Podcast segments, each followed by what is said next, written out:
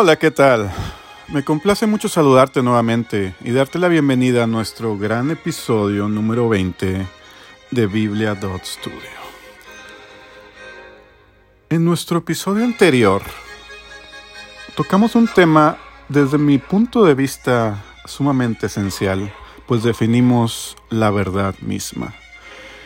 Y quisiera recordar un pasaje que comentamos que contiene palabras de Cristo, de esas maravillosas letras escritas en rojo, que se encuentran en el Evangelio según San Juan, en el capítulo 8, verso 31. Si vosotros permaneciereis en mi palabra, seréis verdaderamente mis discípulos, y conoceréis la verdad, y la verdad os hará libres. Quisiera hacer énfasis en la importancia de permanecer en la palabra de Cristo para llegar a ser verdaderos discípulos de Él. Pues no es posible ser discípulos verdaderos de nuestro Señor Jesucristo si no permanecemos en su palabra. Muy pronto empezaremos a compartir con ustedes temas bíblicos de índole profética, los cuales pueden requerir un estudio de mayor profundidad. Por lo cual, en este segmento me gustaría hablar un poco acerca de este tema tan importante para nuestra vida espiritual a manera de preparación. ¿Cómo podemos entender mejor lo que leemos en la Biblia? Algunos escépticos incluso han asegurado que se han vuelto ateos después de leer la Biblia completa. Siendo el gran libro divino, ¿cómo podría ser posible este fenómeno tan contradictorio? La Biblia nos dice en 2 de Timoteo 3:16 que toda la escritura es inspirada por Dios. Es interesante notar, sin embargo, que en otros textos como en 2 de Pedro 1:21 nos dice que la escritura nunca fue traída por voluntad humana, sino que los santos hombres de Dios hablaron siendo inspirados por el Espíritu Santo, dándonos a entender que el Espíritu Santo, es decir, la tercera persona de la deidad, es el agente activo que inspiró a los santos profetas al escribir las escrituras. Fíjate lo que dice un pasaje muy interesante que se encuentra en 1 Corintios 2, el 7 en adelante. Mas hablamos sabiduría de Dios en misterio, la sabiduría oculta, la cual Dios predestinó antes de los siglos para nuestra gloria. Pero Dios nos la reveló a nosotros por el Espíritu porque el Espíritu todo lo escudriña aún lo profundo de Dios. Porque ¿quién de los hombres sabe las cosas del hombre, sino el Espíritu del hombre que está en él? Así tampoco nadie conoció las cosas de Dios, sino el Espíritu de Dios. Y nosotros no hemos recibido el Espíritu del mundo, sino el Espíritu que proviene de Dios para que sepamos lo que Dios nos ha concedido. Lo cual también hablamos, no con palabras enseñadas por sabiduría humana, sino con las que enseña el Espíritu, acomodando lo espiritual a lo espiritual.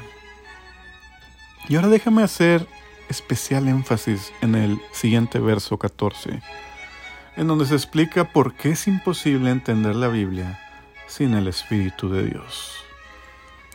Pero el hombre natural no percibe las cosas que son del Espíritu de Dios, porque para él son locura. Y no las puede entender, porque se han de discernir espiritualmente. Porque, ¿quién conoció la mente del Señor? ¿Quién le instruirá? Mas nosotros tenemos la mente de Cristo mis queridos hermanos y amigos. Para entender la Biblia es necesario tener, como hemos leído, la mente de Cristo. Y es que la verdad fluye en cierto orden. Fluye del Padre al Hijo y del Hijo al Espíritu Santo. Y del Espíritu a los profetas y de los profetas a las escrituras finalmente a nosotros. Podemos ver el orden de transmisión del mensaje divino claramente en muchos textos. Pero déjame te doy un ejemplo concreto en Apocalipsis 1, el primer verso. La revelación de Jesucristo que Dios le dio, Dios Padre, para manifestar a sus siervos las cosas que deben suceder pronto, y la declaró enviándola por medio de su ángel a su siervo Juan. Vemos cómo los ángeles tienen un ministerio muy ligado al Espíritu Santo, pero en este programa no profundizaremos en esto.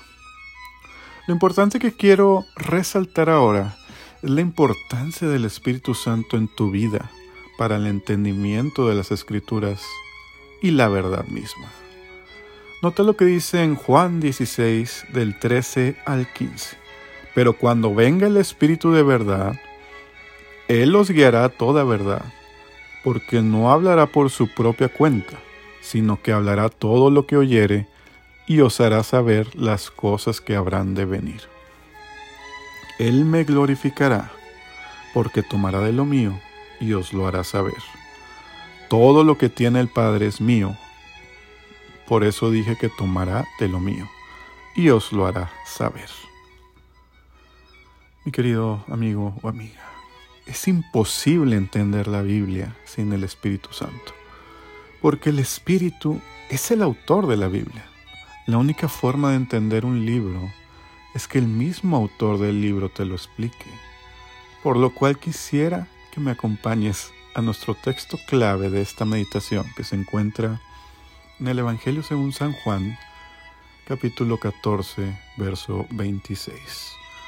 Mas el consolador, el Espíritu Santo, a quien el Padre enviará en mi nombre, Él os enseñará todas las cosas y os recordará todo lo que yo os he dicho.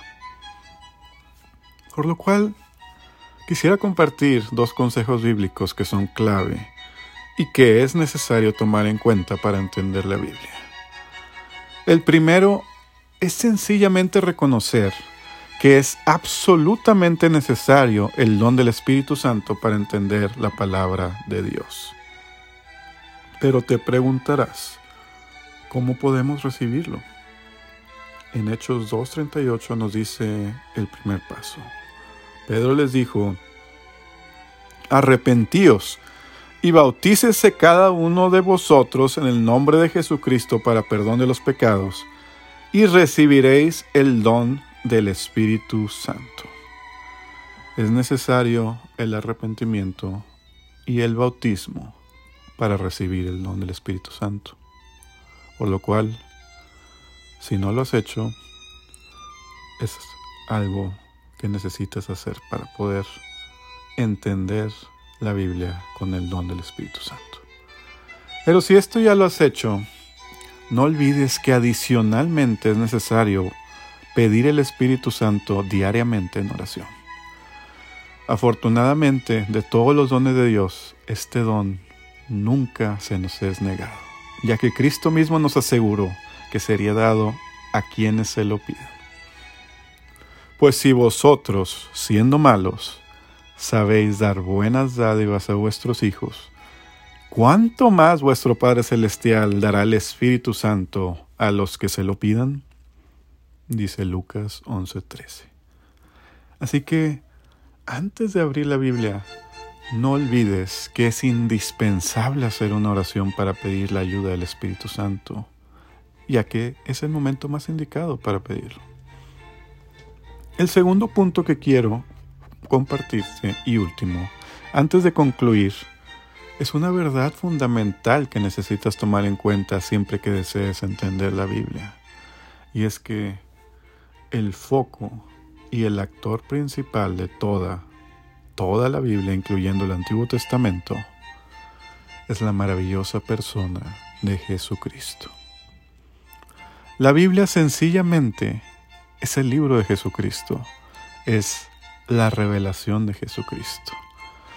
La Biblia habla de muchos libros, curiosamente. Incluso se nos habla de que se escriben nuestras memorias en esta vida, pero se escriben allá en el cielo, en libros que están allá.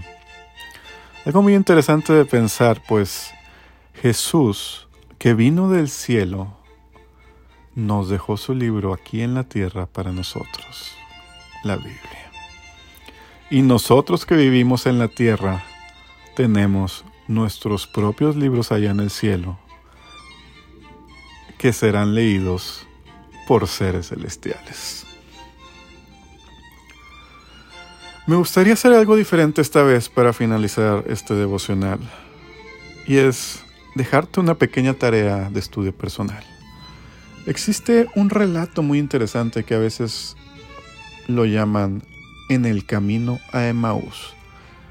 Lo encontrarás en Lucas capítulo 24 del verso 13 al 35. En esta historia, Jesucristo resucitado se encuentra caminando con dos de sus discípulos. Y hay una parte muy interesante en donde les abre el entendimiento de las escrituras a ellos. Pon mucha atención en esa parte. ¿Por qué no lo estudias? Tómate un tiempo este día y lee ese fascinante relato. Recuerda, es en Lucas capítulo 24, verso 13 al 35. Pero antes de abrir la palabra, acompáñame en oración. Amado Padre Celestial, te agradezco por la bendición abundante de tu palabra en mi vida. Dame el don del Espíritu Santo en esta hora, porque quiero entender el maravilloso mensaje que tienes para mí hoy. Dame la mente de Cristo y abre mi entendimiento para que pueda comprender las sagradas escrituras y el mensaje que quieres aplicar en mi vida hoy. Te lo pido en el bendito nombre de Cristo Jesús, mi Salvador. Amén. Se despide tu amigo y servidor, mas el consolador, el Espíritu Santo, a quien el Padre enviará en mi nombre, Él os enseñará todas las cosas y os recordará todo lo que yo os he dicho. Las palabras que yo os he hablado son espíritu y son vida. Amén.